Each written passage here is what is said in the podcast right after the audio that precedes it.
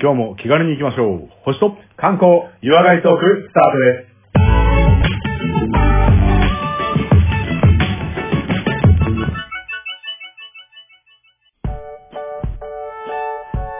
はい、次はですね、第78回観光トークということで、えー、レオさんよろしくお願いいたします。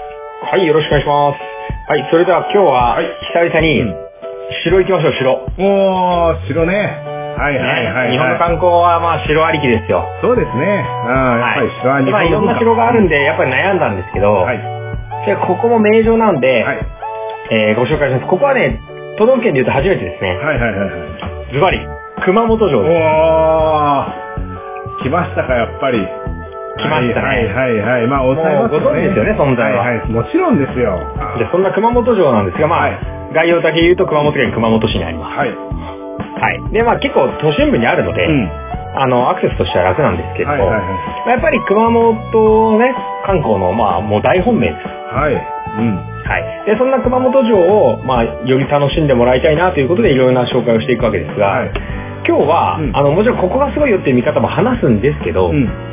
ちょっと前半でね、はいやっぱね、こう、背景を知ってほしいのでう、ん。まあ、歴史というか、こう、人あー、はいはいはいはい。に、こう、注目をしてうん話していけたらと思うんですが、重要。重要ですよね。重要。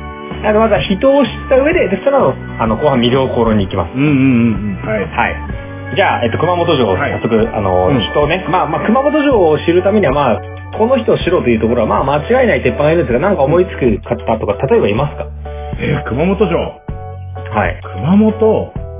これね、うん地元の人はね、かなり皆さん崇めてます。あまあー名前は聞いたことあるかもしれないですけどもね、えっ、と、築城の名手でもあって、まあ、まあ熊本城をはいね、はいはいベースを築いてたんですが、うん。加藤清正です。あ、加藤清正ってそっちでしたか。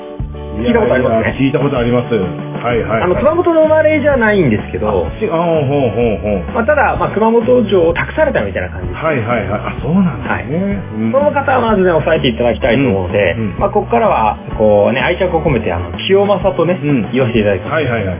え加藤くんの方がいいですかえいや、清正さんの方がいいと清思います。正でいいですね。はいはいはいあ、。よかったです。はいまあ、清正ですけど、まあ、とりあえず、あの、彼の前に、戦国時代の前に、はいまあ熊本城の元にある城は、まあ、ああるはあったんでうんうんうんうん。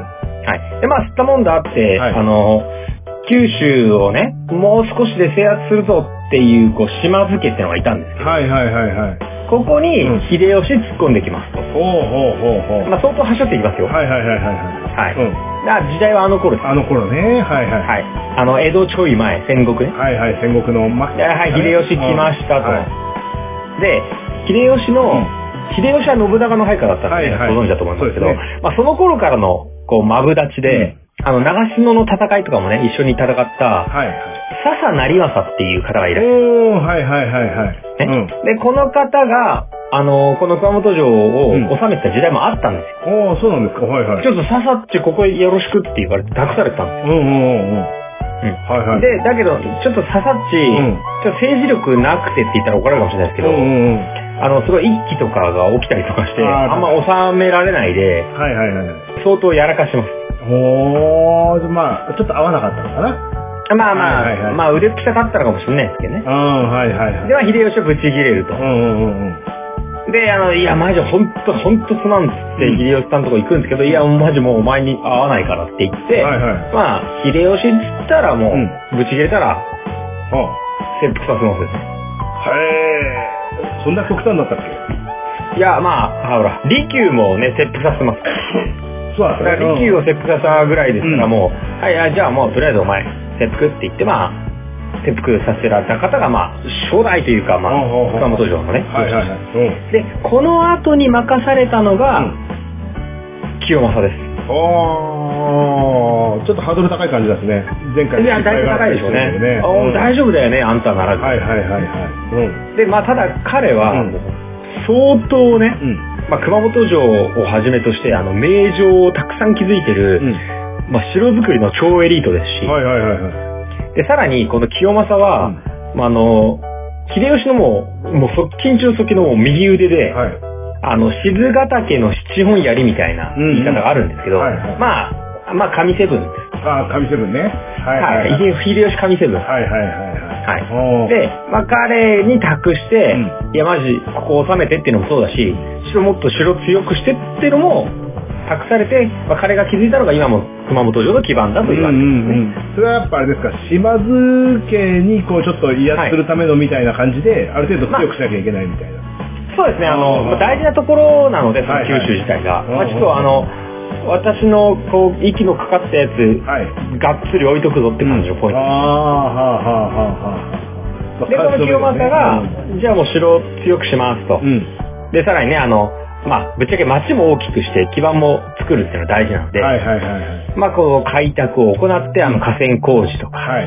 ね、川の流れとか変えたりして、まあ、こう、防御も固めながら、もう町も発展させていったっていうのが熊本の基準でおおほうほうほうほう。す。なんとなく大事ですね、今うのん、とこわかろ。りましたよ。大丈夫ですよ。は、はいい。まあだから今の熊本城と、まあ、熊本の町も、まあ、ある程度清正ありきみたいなところがあります。はいはいはいははい。で、ただ、清正がまあかなりキーマンとして熊本城いるんですけど、あのもう秀吉の右腕なんで、い。はい。まあちょっと、まあ、ガンガンお前他のとこも頼むわっつって、あの、朝鮮行かされたりするんですよ。えええあの、秀吉ね、朝鮮出兵えとかはいやってはい。ます。うん。うん。で、ただ、秀吉死んで、まあちょっと戻ってきますと。はいはい。まあ、日本に戻ってきます。うん。で、その時、んあの、まあ関ヶ原があったりとかで、なかなかお城の築城進められないんですけど、はいはいはただこの清正はね、まあどっちなんですかね、あのー先の世の世を読んだのか、はいまあ乗り換えたという表現もできますけど、うん。、これ、関ヶ原ではいうん。家康側につきまああ、そうなんだ。す。ね、秀吉の側近でしたけど、はいはいはい。まあ、まあ俺、私の感覚だと、秀吉はマジリスペクトだったけど、うんいや、マジちょっと息子とか二代目とか興味ないんでって。まあ、これから世の中はいに家康じゃねと。はいはいはって言って、まあ、家康についたので、い。うん。結果関ヶ原の後領地もね、広がりあまあ、すはいし、はいはいはい。まあ中将は引き続き熊本頼むわってなりますうよんうね、んうんで、これでまあだいぶこう、基盤が固まっうて、ん。はい。これ、関ヶ原の後の1607う年んうん。に、まあ今のこう名城熊本城が完成したと言われてますあね。あ、そうなんだ。いや、じゃあ、ある程度、じゃあ国がある程度収まった時というか、戦国時代が収まった時に、うよんうやく完成というような感そうじね。ですね。うん逆にあの、ちゃんとうまく秀吉から家康に乗り換えたおかげで、うんあの、引き続き熊本世論になったわけです。うんうん。まあまあ、いあの、安寧の世の抑止力として、そそういうのが必要だったかそもうしれないですそうけそどうも。。まあ、さらに、まあ、相当優秀だったと思います。はいはいはいはい。はい。で、まあ、彼の清正さんが気づいて、うん城も町の地盤も気づきました。うんうんうんうん。はい、うんで。ただですね、これ、あの清正さんの、まあ、息子さんがう引んき継いでるんですけど、はいその後。うん。ちょっとね、あの、家康の、こう、孫の家光さんにですうね、ん。まあ、ちょっとあの、家光って、うん。実はあの、他、こう、家系争いというか、まあ、俺が三代目やるから、みたいな時に、うん。ちょっとこう、兄弟争いしてるんですよはいはいはい。その時に、お前、あれだよね、俺の敵の弟になんか肩入れしてたよね、みたいな感じに、まあ、イチャモンなのか本当なのか知んないですけはど、いは言われいはいて、はい。でもちょっとお前信用なんねえわと。うん。で、まあ、没収ですね。えいきなりまあ、没収。おおー。前ちょっと敵と仲良くしてたよね、みたいうんな感じで。なんで、まあ、清正さんの世代ではないんですけど、うんまあ、清正さんの次の代で、まあ、ちょっと奪われます。えー。なので、ちょっとね、代々っていうよりはもう清正だけみたいな感じで収めてた。あ、そうなんだ。はですから名前的には、うん清正ってなんか確かによく聞く名前なんですけど、イコールで熊本って思いつかない名前、いろんなところで築城してるからもありますし、うん長くなかったからってのはありますね。ああ。え、そうなんだ。でもまあ、短期間であってもそれだけ知名度があったってことですからね。そうそうそうそうだから、市外でよくやってくれたわうんって。うんうんうん。いや、それにしてで、もまあ、それで、清正さんが終わった後ってのが、まあ、これがだいぶ長いんですけど、はいはいまあ、有名な細川家になりますと。あ、そこをそのまま使って細川家。そうそうそう、細川さん。はいはいはいそれで細川さんよろしくってなうんる。うんうんうん。まあ、で、まあ、細川さんも頑張るんですけど、うんまあ、あの、相変わらずね、その、清正さんの人気は高くて、はい。で、彼は、あの、その、経営手腕もあったんで、あの、貿易したりとかして、まあ、その当時、熊本、あの、肥後という国ですけうど、んうんうんあの、あんたたかどこさんの季語ね。うん、うん、うん、ひごさん、はいはいはい、そうだね。そうそう。季語の国はまあかなり豊かになりましたし、はいまあ今もうすごくあの、地元の熊本の人たちは、うんすごいあの、清正さんはね、もうかなりリスペクトですね。うん、うん、うん、うん。まあ今も親しみを持たれてると。なんか細川さんが焼き餅をしてたんですけどね。まあまあまあ、それしょうがないよねあ。ーそんだけ一台でドカンやったからね。はいはいはいはい。はい。まあ、細川さんもね、もちろんその後ね、ちゃんとメイクとして代でやってきますけうんど。うんなので、加藤清正はもう、あの、熊本県民からしたら築城の神だし、まあ、そのエリアを作ってくれたもう神なのうで、ん。はいはいはいはい。もう本当にね、あの、まあ、銅像なんかはもちろんあるのもそうですし、うん。まあ、まあ、オリンポス12神ぐらいに入れてもいいぐらいの。わあ、すごいね。それなぜオリンポスなのかわかんないですけども。はいいや、まあ、じゃあ神なのかはな、ぐいらい。はいはい。へで、まあ、とにかく、まあ、彼は、まあ、築城の名手だったり、街づくりが良かったっていうのは、まあ、これを覚えておいてくうださい。ん、はい、わかりました。はい。ここまで大丈夫です。はいはいはい。で、これ調べてたら、うんちょっと面白い清正エピソードがあったんですけおうど、おうおうおう、なんでしょう。あの、清正ってもちろんあの、武力にも長けてたんでうん。す。で、清正の、まあ、一つのエピソードね、うん。枝がついてると思いますけど、はいまあ、ちょっとあの、虎退治みたいなのをしたなんていう故事が残ってるんですよ。虎ほうほうほうほう。虎虎。うんうんうん。で、その虎退治をこう、ちょっと長槍でね、うん。まあ、あの、倒したみたいなエピソードが清正さんあるみたいなんですけど、はあのね、これ今でも、あの、手話あるじゃないですか、手話。え、手で話すはいはいはい話はいはい。ね、まあ耳が聞こえないからって、こうはい手話やるじゃないですか。その時の加藤さんっていう表現。うんうんうんうん。はい、はい、右手の指一本出して、うん。左手の指一本出して、で、やるーみたいな感じでスンスンってやってる。うんこれ加藤さん。これが、あの、手話界で言う、うん加藤っていう意味らしいです。虎殺しってことだね、これでも。うん、トラフル、あの、清正さんの話。はい。だからもうなんか、やるーみたいな感じで、なんか、んホームラン打った後とかね、こう、イエーイってやったらもう全員加藤って意味らしいです。へえ、そうなんだ。え、それもしかして、え、小松はいさんもうなんか、あ合図あるのかな合図ない。あ、だからそこのレ清オ正ささんんレベルまで行けば、できるね、コマさんが手話になるかも。うわー、それなり、すごいね。し清正さん、そんな。いや、そう、だからもう全然その、なんつうの、あの、全員の名字にどういう表現があるか全然調べてないですけど、はいはいはいはいそんな風にして今残ってんだと思いましたね。へこれぜひあの、友達の加藤さんとーか、はいはいはいはまあ使えばいいと思いますし、い。うん。で、まあ彼は絶対覚えておけよって言ったけど、まあさらりと、うん、はいはいはいはい。なるほどと。うん。で、まあここから、あの、まあ人物は加藤さんを抑えてきゃいいんですが、うんちょっとね、余談として、あ、この人ここだったんだっていう人物出てきたんですけど、はいはいはいはい。まあ日本、まあ強い武将いっぱいいるじゃないですああ、いますね、はい。か。ね、めっちゃ強かったって人いろいろ出ると思うんですけど、うん。将軍とか武将っていうよりは、ん一個人としてめちゃめちゃ強かったイメージって誰かあります一個人で一個人。これが大事だね。何々軍っていうイメージじゃない。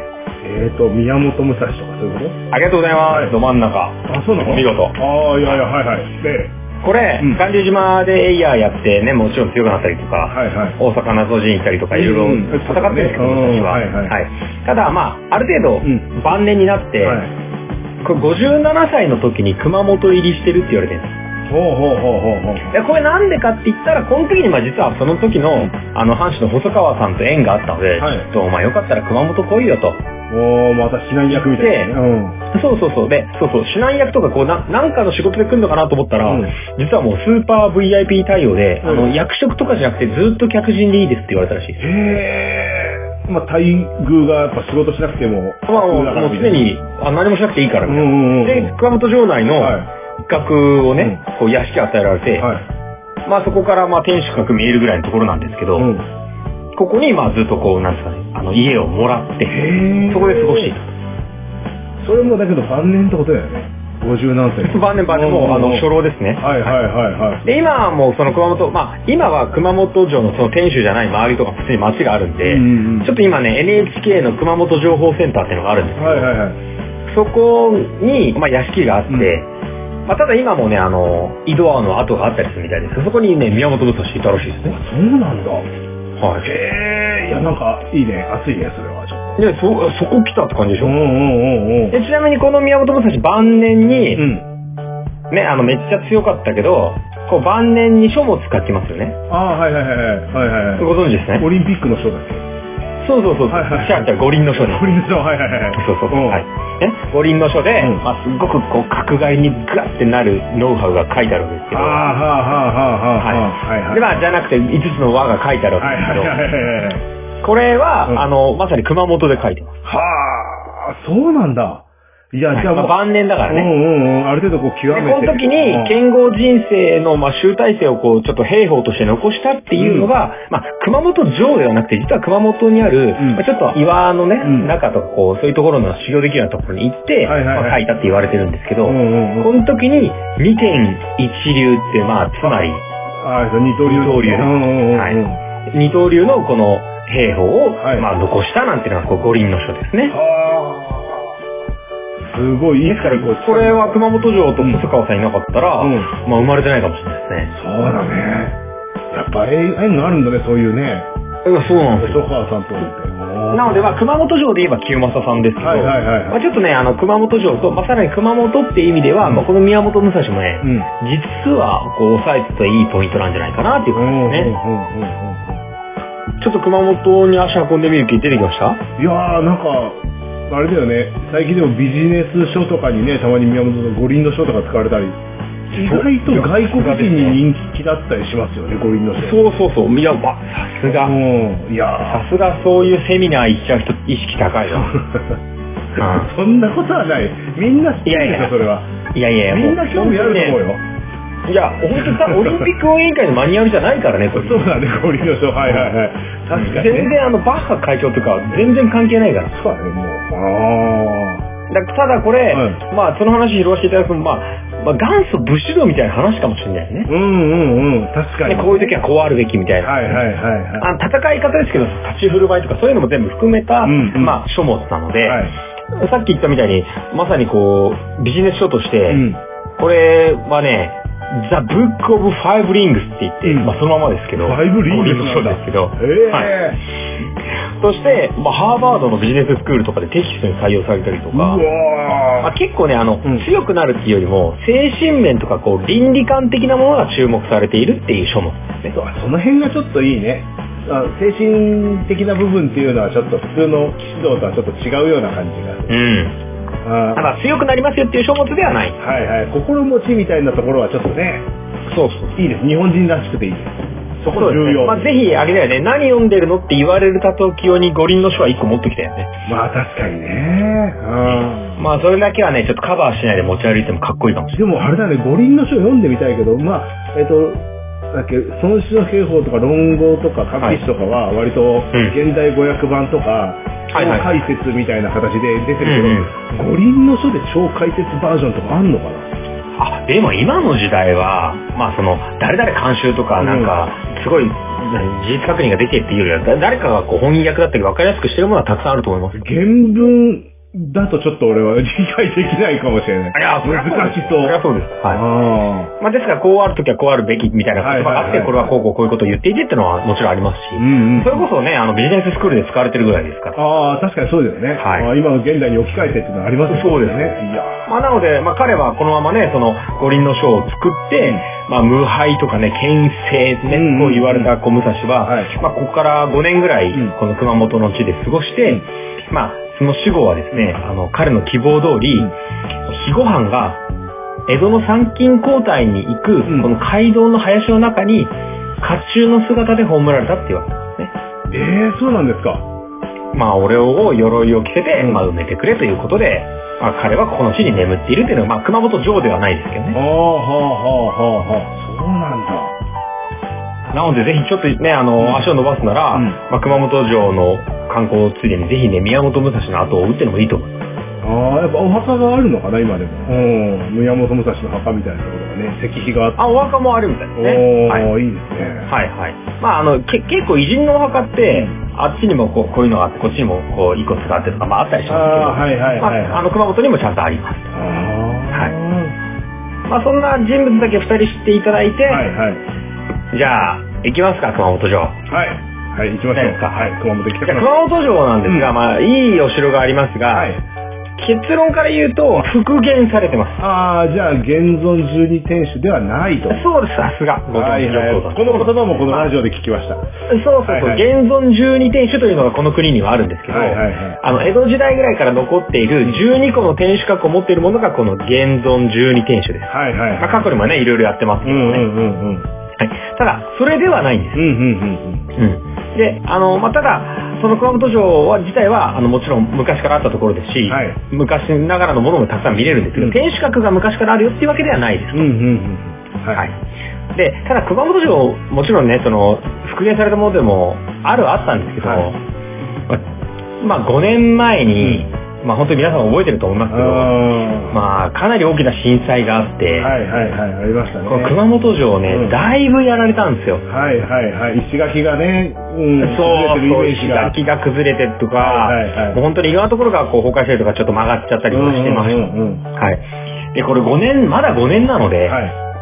これ完全にじゃあ城復元するのってかなり時間をかけてるんですはが、いはいはい。あの、徐々に徐々に直せるところを直して、見せれるところを見せてって、うん。で、これあの、まあ、第1弾として、まあ、震災から3年後ぐらいに、あの、一部エリアが公開になり、は。はいはいはいで、翌年ぐらいには今度はあの、特別通路みたいなものを作りまい。しうんうんうんうん。た。これ俺すごい頭いいなと思うんですけど、はい石垣は修復しなきゃいけないんですよ。うん、そうだね。うん。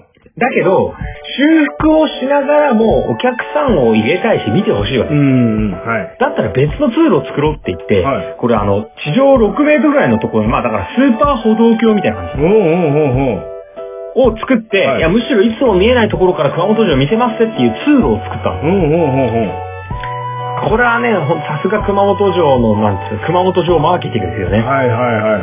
まあ違う視点から見えますよとか、今だけですよとか、今、うん復興中のね、その作業も見えますよみたいなもので、まあこれ特別見学通路なんていうものも公開したりしてます。はあ。いや、見てで、さらにうん、やっとこの2021年になって、うん第3弾として、はい。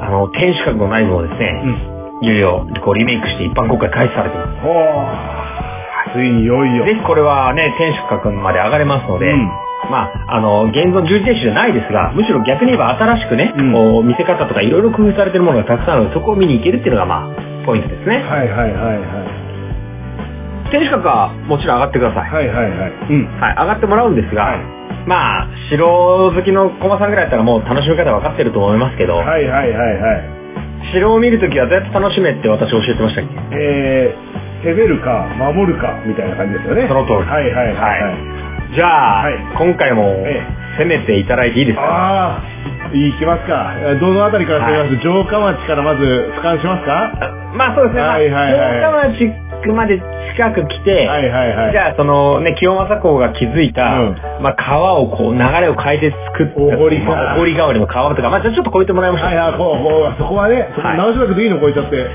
やーまあそこはいいですよいやーあじゃないともうゲロ吐いて死んじゃうから。そうだね。はいということは、じゃあ、えー、次は、あれだね。石積みの。石垣ですね石垣ですね。はい石垣。そうなんです、はいまさに、うんまあ、これイコール攻めてもらうつもりで見るっていう紹介と合わせてなんですが、何を見てほしいかっていうと、まあ、いろいろあるんですけど、はい。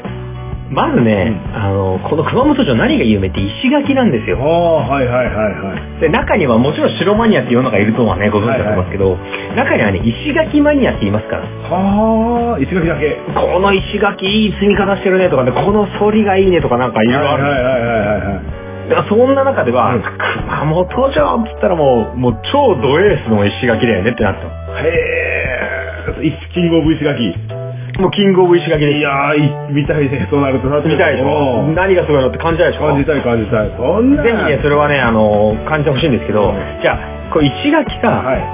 高さ日本一の石垣どこだと思います高さ日本一。はい。いや、今振ったってことは熊本城。違う熊本城。うん。これ、さすが。はいはいはい。日本一はですね、大阪城です。違うんだ。違うんだ。 いやいやいやはいはいはい。い、や、俺も大阪なんかいって思ったんでうすんよ。うんうんうん。しかし、ちょっと待ってください、ちょっと待って。うこんな残念がって終わるほどこの番組はね、やわじゃないです。はいはいはいはい。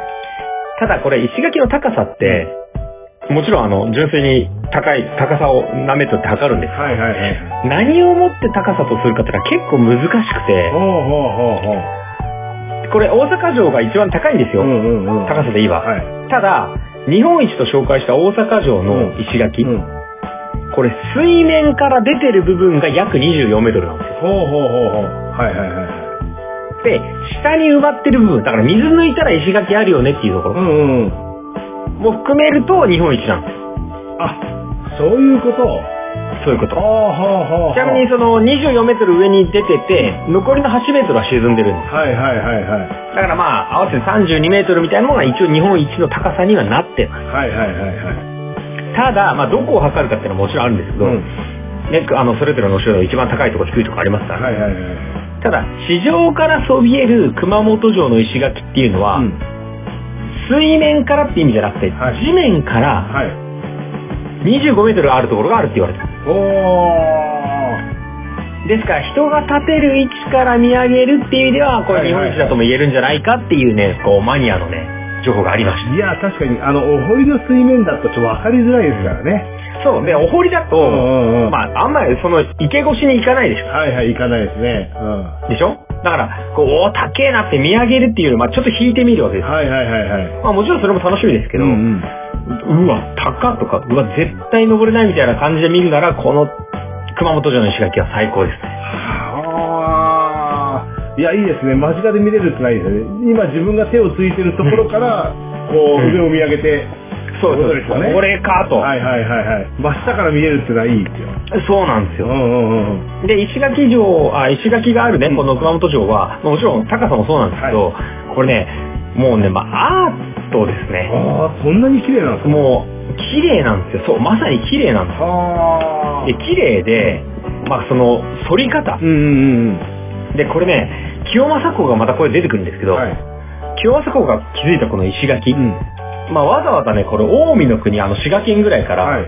あの、特殊技術を持つ、うん。イスク集団、ええアノウ州と言われる人たちを連れてきたと言われてる、はだからもう、石めっちゃいい石工、んあいつら連れてこいと。あ。はいはいはいはい。お呼びでございますか、清正公。はいはい。そこで、全員が屈服するような石垣を作れとはい。いうことで気づかせたという、まあこれ、あの欧州に作られた石垣、これ熊本城の石垣はですね、まあまさにこの清正さんの名前を取って、うん清正って書いてあの、清正ってね、はあはあはあはあ清い正しいでうすね。んうんうんはい。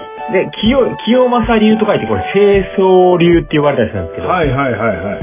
清少流石垣なんていうところでね、まあ、扇の勾配なんても言われます。結構扇をパッと開いてええすごかっこいいんですよ。い。いやーもうじこれゃがあ、見られるっていうのはね、何よもう、もうそのブレブランドが清少流石垣。り。そうそう。以前ささ、すが清少流みたいな感じであの、石垣の積み方何種類かあるみたいな話で、なんか、す。はいはいはい。のずみとかなんだあか。とそう、野良、野良ね、あうんの、野良積みとかいろいろあるんでもうすけそどの、さらにこう、レベルが上がったところにこう、いるって感じですか。まあなんせ、あの、積み方というよりはは、いもう、こういう、あの、全体の作りみたいな。ああ、そういう感じなんだ。そういう感じへー。で、この石垣がもうかなり有名ですし、もうマニアの中では最強、もう、ああもうキャーキャー言っちゃう。これは攻められないよねっていう下から見た人はもうこれは攻められれないし泣いちゃうっていうものね。はいはいはいはい。あーちょっとね、この石垣のね、今有名なところとかいっぱいあるんですけど、はいはいはい。ちょっとお見せしますと、はあの、天守閣にね、直接あるわけじゃないんですけど、うんこの周りのこう石垣の入り組んだところ、見せてますけども、ああ、これ一どうです撃かこれが、ああもいやー、う、もう美しいでしょ美しい。よくこれを作ったね。なんだろう、角の石がすごいきわきれ気持ちいいね。気持ちいい。角が、なんでこんなにいい曲線を描けるんだろうね、一個一個の。そうなんですよね。まあ、積み方だったりとか、うんまあ、さらにもちろん、あの、これ、防御的なものもありますので、うん石垣のね、まあ、高さだけをもちろん、あの、意識してもしょうがないわけですけど、はいはいはい。これ、まあ、その美しさもありますし、さらにこれ、武者返しなんて言われてますけうど、んうんうんうん。あの、上に行けば行くほどもうほぼ垂直になるんでそうですね。うんうんうん。す。はい。なので、まあ、最初、頑張って登っていくけど、はい。まあ、むしろ最後の方はもうひっくり返されるぐらい。うんうんうんうんそのぐらいのもので、こう、武者返しなんて言われるような作りにもなっています。うん。うーん。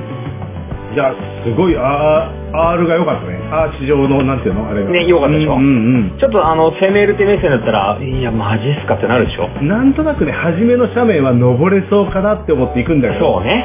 あれがもう誘われちゃってるよね。あそこで足取りもされるし、でも、うん登れば登るほど無理だっていうのがわかるから。無理無理無う理。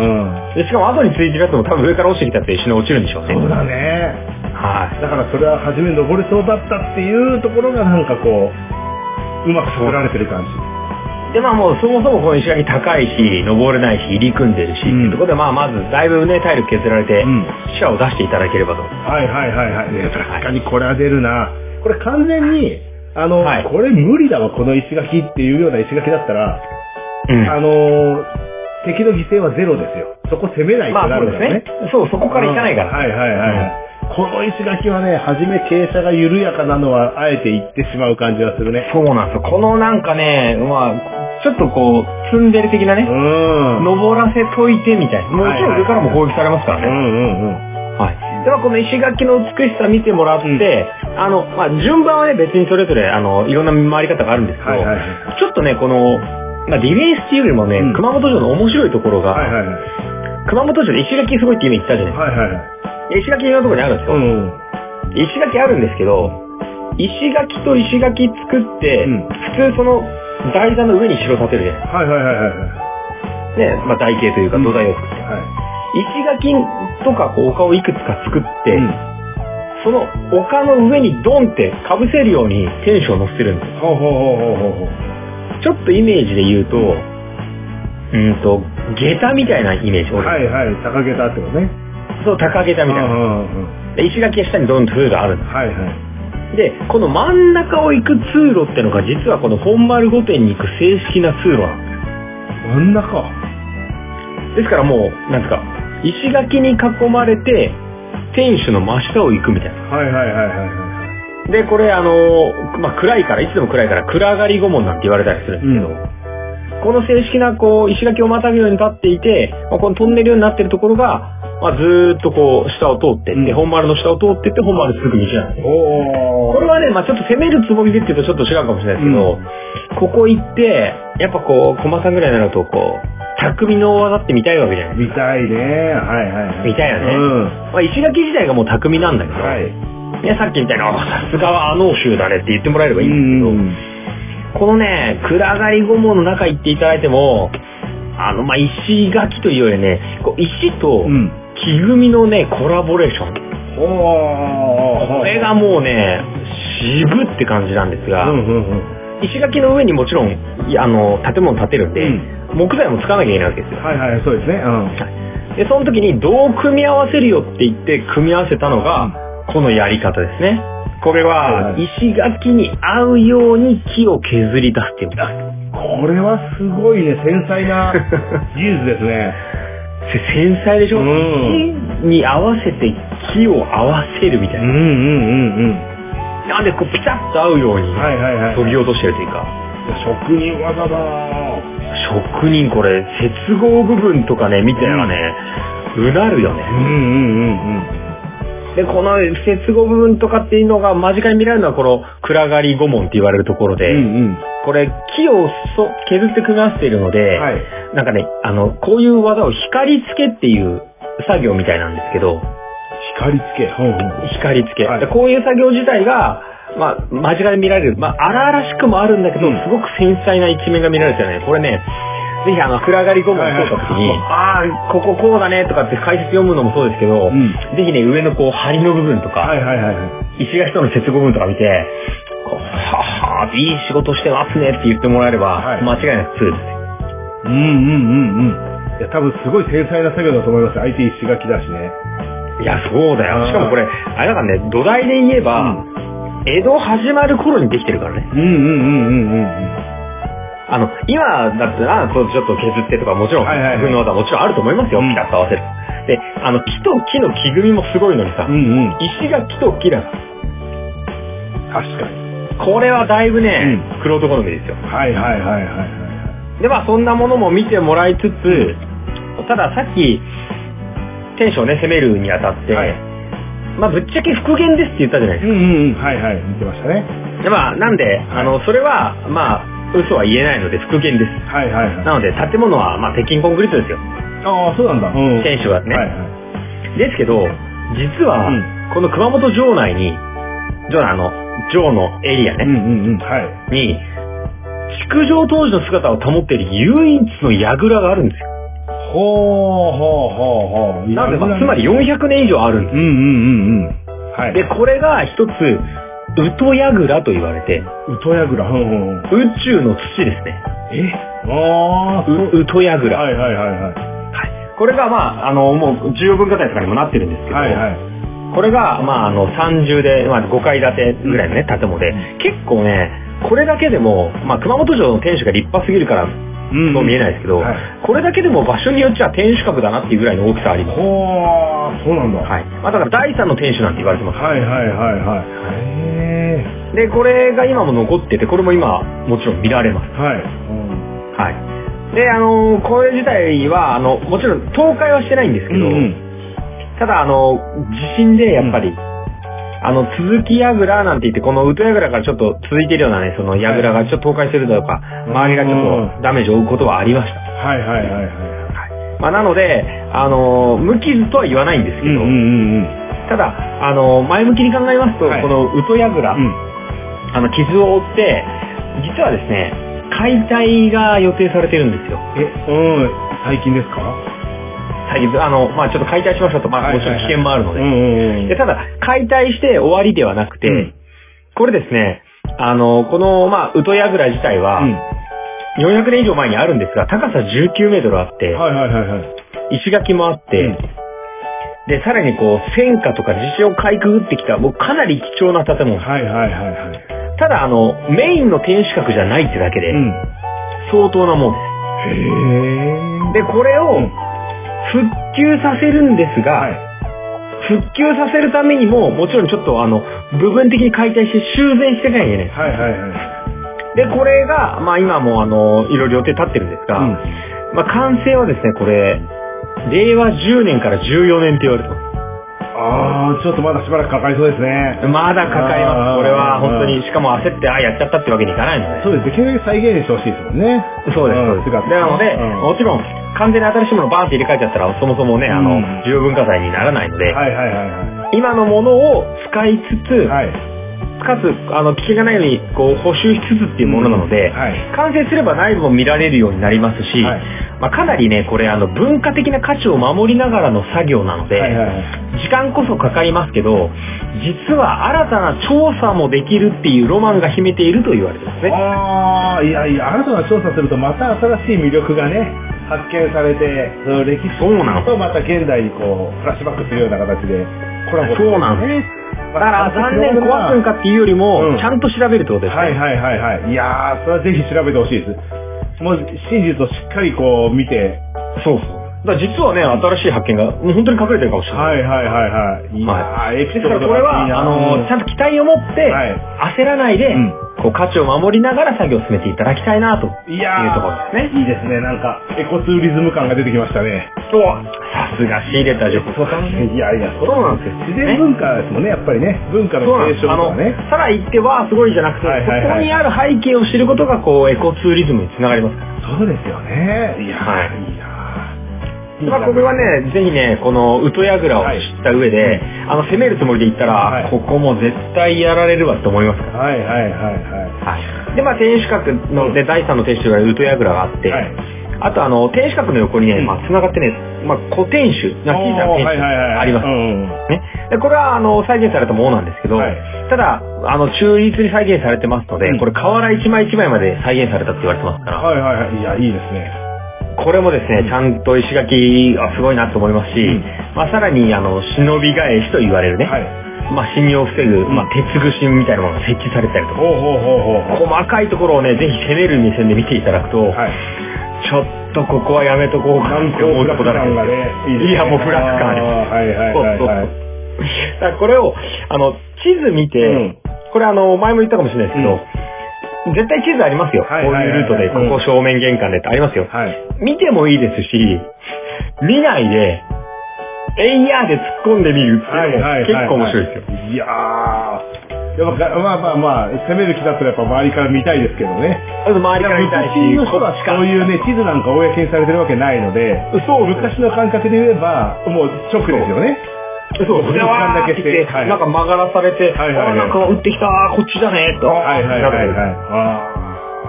それはそれでね、とても大事な楽しみ方あーいやー、ですし。たまにはこう、楽な城も攻めたくなっちゃうね。あんまり難攻不落な城しかないので。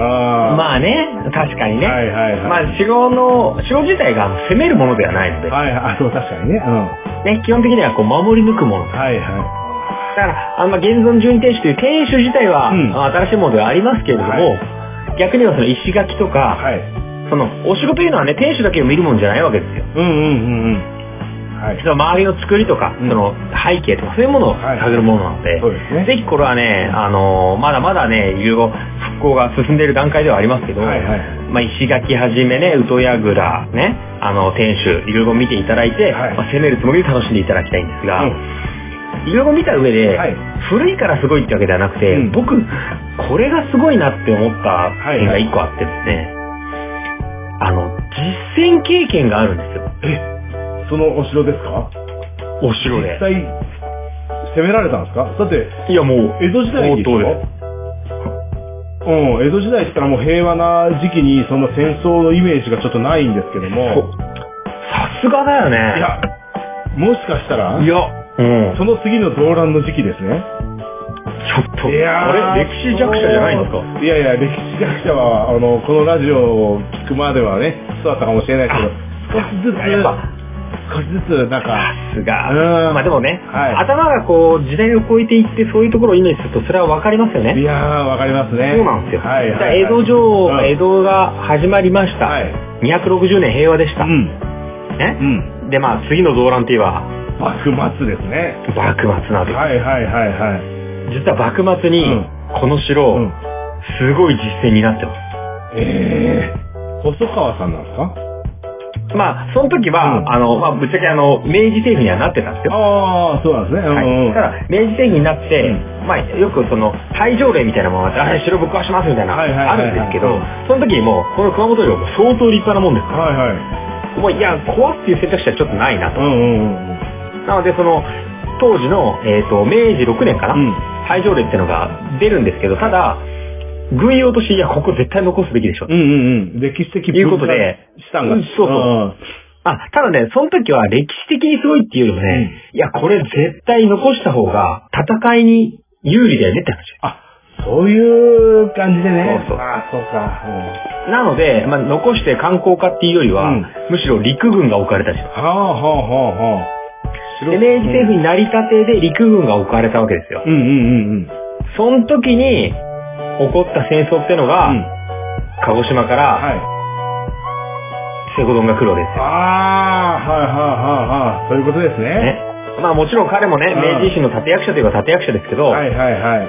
ちょっと俺ら新しい政府納得いかないっすよって言ってる人たちを、うん。じゃあ最後にね、うん。あの、私が代表として君らを率いるぞと言ってこう、どんどんはいはい上。がっていくわけですようん。うんうんうん。その時に、まあ、どんどんこう、上がっていく際には、もちろん熊本城、はいかなりキーになります。うん。この時に、もうかなり実践として、うこの城はですね、籠城戦をしているという。ほー。いやー、なんかあれですね、200何年経って、その、お城が、まあ、本来の使い道って言ったらあれですけども、まあね、いや、でもそういうこと。うん。そうかー、まあ、残念な結果ですけども、あれですよね、実際使われたんですね、戦争でね。だまあ、確かに、ね、あーあの、本来は守るべきもので使ってて、うんはいはいで、まあ、いいか悪いかずっと平和だったわけです。はいはいはい。ね、清正公も、ああしようこうしようって言って防御を張り巡らしていたけど、うん実際には使うことなく平和な時代が続きました。はいはいはい。ただ、250年経って、いよいよ日本中が戦乱となった時に、はい。まさにここが戦場になるんですよ。ほー。しかもそれあれですね。その、セゴドンと、新そうで政府になるんですかそうですよ、新政軍と。はいはいはいなんか因縁の感じですよね。もう本当因縁対決ですあよ。ーで、もちろんあの、過去に紹介したあの、会津若松城とかね、はいはいはいはい。あの、まあ、ぶっちゃけ函館もそうですよ。はいはいはい。ね、いろんな戦争で幕末でいろいろ、あの、巻き込まれていきますけど、うんこの時も、西郷隆盛と、まあ、新政府軍が戦うわけです。はいはいはい。で、まあ、ただ、まあ、かなりもう九州のエリアなんてうもんうセゴドンイケイケですから、はいはいはいはい。もうかなり向こうの方が圧倒的に有利でうす。ん。でただこの、もう清正公が考えていた、この守るべき堅牢なお城ですから、もう、もうそもそもね、あの、防御が硬いとか、はいはいはい石垣が高いとかありますし、もう籠城戦どんとこいなんですよ。ほうほうほうほなので、もう、籠城戦で一番困るのはまあ食料だったりとう。うか、んうんもう。うん補給物資ですよね。はいはいはい。そのためにもう、もうかつてはね、100を超える井戸があったって言われてええこんまなす。城内に。はあはあはあ。まあ、水だがからもうあるとね。そのそうそう、補給なんかなくたって全然いいし。はいはいはいはい。あとはもちろん、その、いろいろ備蓄もあったし、うんうんで、ここまでやるかっていうのが、はい今もこれね、実はちょっと垣間見れるんですけど、はい大きなイチョウの木がね、城内にあったりするんうでん。うんうんうんうんうん。す。で、これは、はい。銀杏食料になるからと。はいはいはいはい。銀杏ね、なる木をたくさん植えとこうっつって、うん今、そのね、孫だか子供だかに当たる木がまだまだ大きくなってる木がたくさんあります。いやー、すごいですね。ああ、城内でだからこのぐらいもう堅牢に守っていて、はいこれ今でも17個ぐらい井戸が残ってます。あ、そうなんだ。実際水出るんですか、はい。水出てる、なんまあ井戸あは、実際に誰でも掘れるよってわけじゃないですけどね。同じ水源で、今も昔も時代を飛び越えて、そうやっなんですてよ。るっていう、なんか、いいね。この井戸は知ってるみたいな感じですよね。ですから、うんロマンで観光できるなら、ぜひその井戸に行って、はいはいはい。ね、まあ井戸のね、まあ石垣なんかにこうちょっと手を添えて、うん。ああ、ここで、そうですまあねそ。の時に、ね、はいはいはあの、たくさんの方々がいろんな思いで戦ったんだ、この水を飲んだんだって思ってくださいよ。い。いやー、もうちょっとね、感慨深い井戸になるね、その辺感はね慨深いですよ。水の中で、単なる水じゃないもんね。そう思いがこもった。そうなんですよ。で、まあ、井戸もありますし、さらにこの、まあ、あの、熊本自体が、うんあの、阿蘇の、あの、かなり火山灰とかはいではい出来上がってる土壌がかなり強いので、うんすごくね、綺麗な水が出てるんですよ、そこら中から。ら。いいですねで。そういった意味では、あの、もちろん地元の水たくさん飲んでいただいて、うんね、ああ、そうか、ここのね、井戸を使っていたんだなとか、この銀杏のね、実は実を食べたかどうか知らなはいいですはけいど、はいはそういう面であったなら、ぜひそういうのを感じていただいて、で、さらにこの戦いにおいて、あの、実際に、すごい、籠城戦が行われるわけですけい。ど、はいちゃんと、この、熊本城は耐え抜きます。おおさすが。さすがですよ200ず数年前の設計をそのまま、もう、とにかく、硬い。すげえ。もう、ガンガン進行してくる時の、まあ当時の資料ね、あの、ありますけども、熊本城を守る会約3500って言われてる。ほうほう、3500。うんうん。はい。はい。まあ、お城のディフェンス側うね。ん。で、攻める側。はい。ね、さっき、あの、駒さん側ですよ。はいはいはいはい。もうこれは、もうあの、5倍ぐらいのね、1万6000ぐらいって言われてる。えー、そんなにああるのその戦力差が。もう勢力差はとりあえず1万3000ぐらい違います。その戦力差があって、負けないっていうのはすごいでかい、ね。負けない。そうなんですよ。あーあの、それを選別するとかじゃなくて、はいはいはい負けないっていうのが城で、城で籠城戦の勝ちなんです。そうだね。ああ、ああ。ですから2ヶ月ぐらいにわたるね、このはい西郷軍の攻撃に耐えたっていうのは、はいはいはまあ、本当にもちろん援軍あってんです。うんあの、西郷軍は撤退するわけですけど、はい一兵隊とも城内に入れなかったっていうね、うんうん伝説が本当に残ってて、それを感じられる堅牢な作りです。はい。いやー、それはちょっと歴史の重さを感じちゃう感じですね。でしょはいはいはい、はい。実践経験してるだけでさ、うんうん別に 戦ってるからいいとかっていうつもりはないけど、なんか、ロマン的には増すよね。いや、いやエピソードがあるから、そのエピソードにその観光にスパイスになるみたいな感じはちょっとありますよね。いや、ほんとそうなの。あですからまあ、西郷軍のつもりで見てもいいし、はいはいはいまあ、守ってる側でね、見てもらってもいいですけど、はもうこの2ヶ月間耐え抜いたっていうお城をぜひ感じていただいて、はいあ、その戦いが、はいまあ、どっちがね、いい悪いとかじゃないけど、うんそういった、こう、日本、これからの日本を思う人たちが今の時代を築いたんだなと、ーいやー、先人たちありがとうと、はいはいはいはい。そこを感じていただいて、あの、まあ、攻めるつもりで、ね、見るなら見るで、はいかあの、硬くなりますし、うんまあ、高い石垣だなとか、どんだけ攻撃スペースあるんだろうなとか、はいはいはい。あとはその、まあ、ガンガンこう折れ曲がるようなね、はいはい。あの、石垣だったりとか、うんそういったところで、もうすごいこう、システムが構築された城っていうのが、はい250年以上経って、もう、清正公いないんですよ。、はいいはいはいはい。ないんですけど、うんこのね、西郷さんのね、負けた後の言葉がうね、ん。うん、とかっこいいっていうかね、おー、ぜひ。まあ、西郷さん負けるじゃないですか。はいはいはいはいでついに落とせなかったって、うんシューって言うじゃない、はいはい。その時に西郷隆盛、うわしは官軍に負けたのではない。うん。清正公に負けたんだ。うわーうーんまあ、確かにね。白さえなければ多分落とされたと思いますもん。まあ、どんな負け惜しみだよとも思うけど。まあね、ああ、ああ。まあでも250年を超えて、うんギャフンと言わしたわけですよ。いやだってその当時と比べたらね、2 7 0年前に比べたら攻め方も兵器も違うでしょ、全然違うでしょ。だって昔はね、鉄砲だって、種子島レベル種子島レベルで、その当時は多分、もう200何年も経てばもうガソリングでしょそう。全然もああ、すう。ごい。う。そういうね、軍隊の方式も全部変わってるのに、うん落とせなかったっていうのはね、まさにこれ、いやもう、築城の神様、清正公です。すげえ。そうなんだ。ちょっとリスペクトしてきましたよ、清正。いや、清正すごいですね。いやー。あまあ、そのぐらい、まあ、攻めるつもり、守るつもりでロマンを感じていただいて、はいで、あの、新しいところとね、う昔ながらのそのままのね、宇都櫓とかも感じられる、ちょうどいい、こう、すごくマッチした空間っていうのが、あの、雰囲気を崩さずに残ってますから、熊本あ城。うん。まあ、ぜひ、あの、普通に観光行って、あの、別に、攻める、守るはマニアックな楽しみ方ですけど、はいはいまあ、いろいろね、楽しんでいただいて、うんで、ただ、まだまだ、あの、熊本城正直、復興できてませんはあはあはあ。はい。ね、あの、ダメージも相当大きいですし、はい広大ですし、はい。まあ、ただ、平和を直そうとか、熊本城の天守を直そうって言ったって、まだね、2割程度ぐらいしか終わってないと言われてるんですよ。ああ、そうなんだ。あだからまあ、完璧な熊本城っていつよっていうのはなかなか難しいんですけど、はいはい。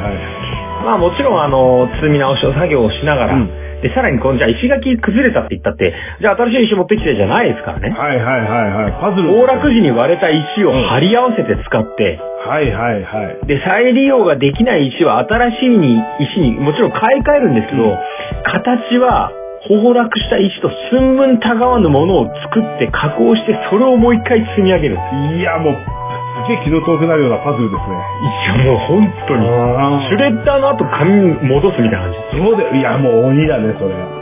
じ。いやもう、はいはいほんとそれをね、うん。ずーっと徐々に調べながらやってって、まはあ、いい、い風に考えれば、しっかりデータが残ってます。おー当時の確かにね当そうですね時の復興前の、あの、震災前のはいはい。写真とかね。はい。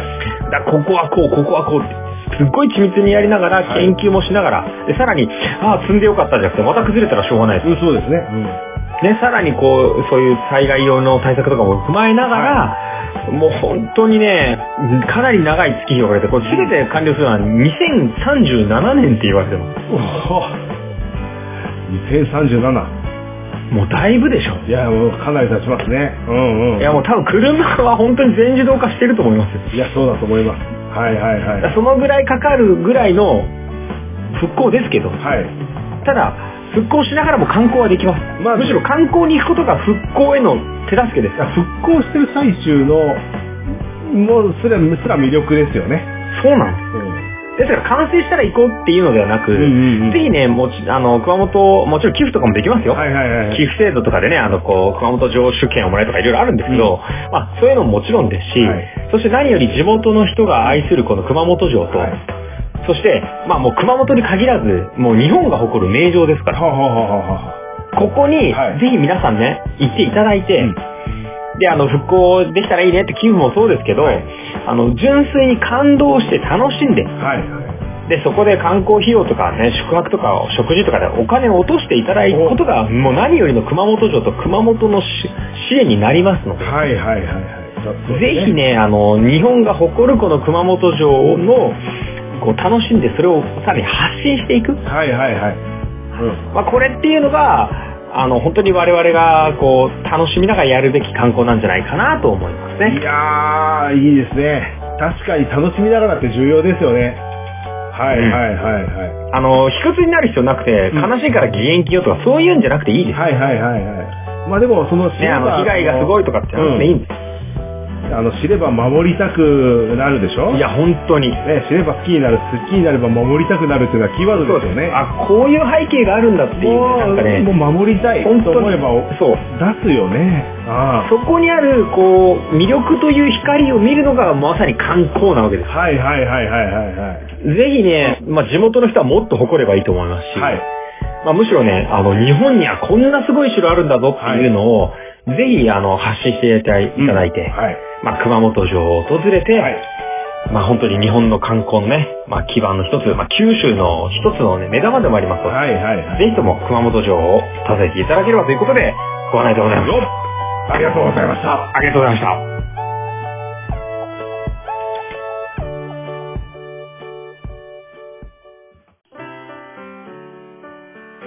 はい、それでは第78回収録お疲れ様でした。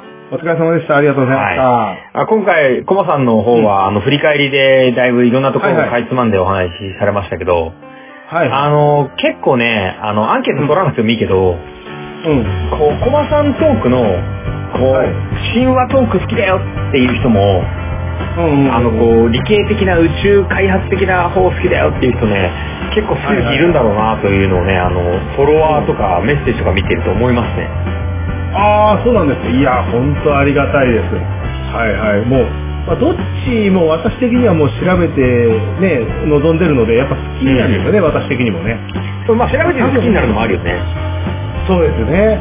だからそういうトークっていうのは多分プラネタリウムでは聞けないし。聞けないね。くどいでしょ。うんうん。だからまあ、トータルで聞けるところっていうのは、このラジオが唯一と言ってもいいのかもしれないっていう、ちょっと自負は最近出てきまいした。や、そうなんですよ。実はね、僕らそこまで真面目に考えてテーマなんか決めてなかったんですけど、ないないない。結構ね、この星っていうテーマと観光っていうテーマをね、合わせ持つのは、なかなかあんまこう存在しなくて、そうだよね。それぞれいいキャラ。ラ出てきたなって思います。そうだね。もうあと、あれでしょえっ、と、10年後ぐらいになったら、はい星観光になるんだよね、今度はね。そうそうそう。そういうこだかとらなんです。宇宙に行って観光するっていう複合的な。そうで、これはもう、一緒にコラボレ、一緒に考えるそうそう。っていだから僕は今こそね、まあ、国境っていうものが鍵にあるので、はいはい。まあ、日本の観光を主に言ってますけど、そんなんもうドラえもんの時代に国境とかのんのんのんでそうですよね、もうドラ、す。もう地球の観光本ですよ。当に、まあ、ピークルのドア開けたら国境なんかにないもんね。うんそうどこでもそうドアだったらどこでも行けちゃうわけですよ。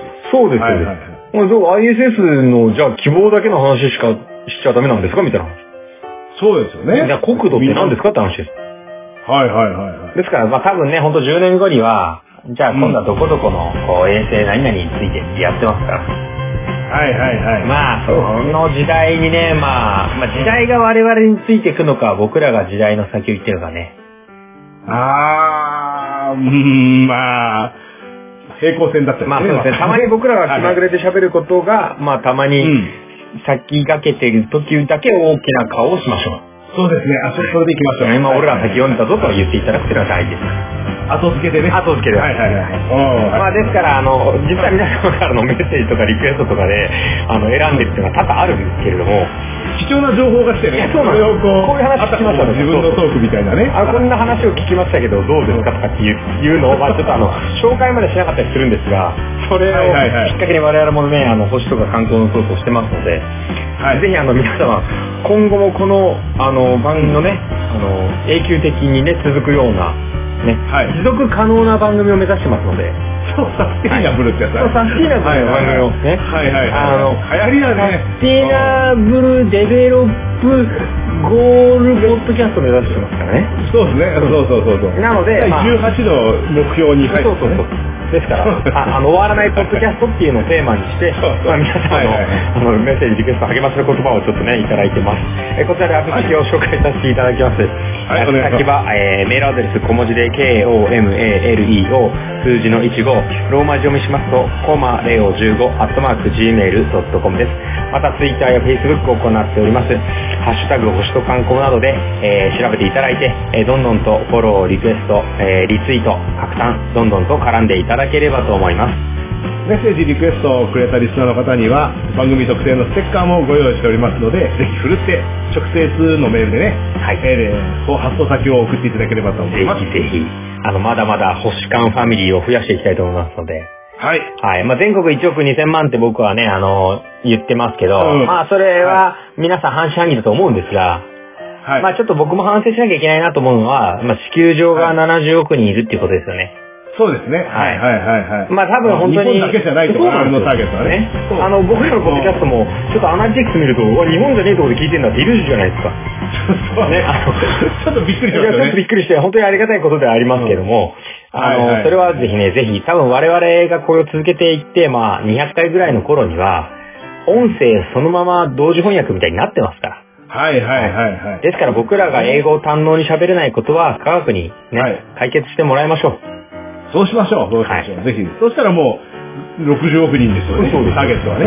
はいはいはい。ね、そしたら、まあ、全国おしかもファミリーがもう、イコール地球民みたいになりますから。そうですね。はい。はい。まあ、ちょっとあの、でかすぎる夢を持ちながらね、引き続き、あの、次は、第79回ですね。 79は回。い、目指してまたちょっと、あの、好奇心を刺激してネタ作り頑張りたいと思いますので、また、それでは、えー、次回は第79回までに、えー、星と観光を楽しんでいただければということで、今回はこちらで失礼いたします。どうもありがとうございました。ありがとうございました。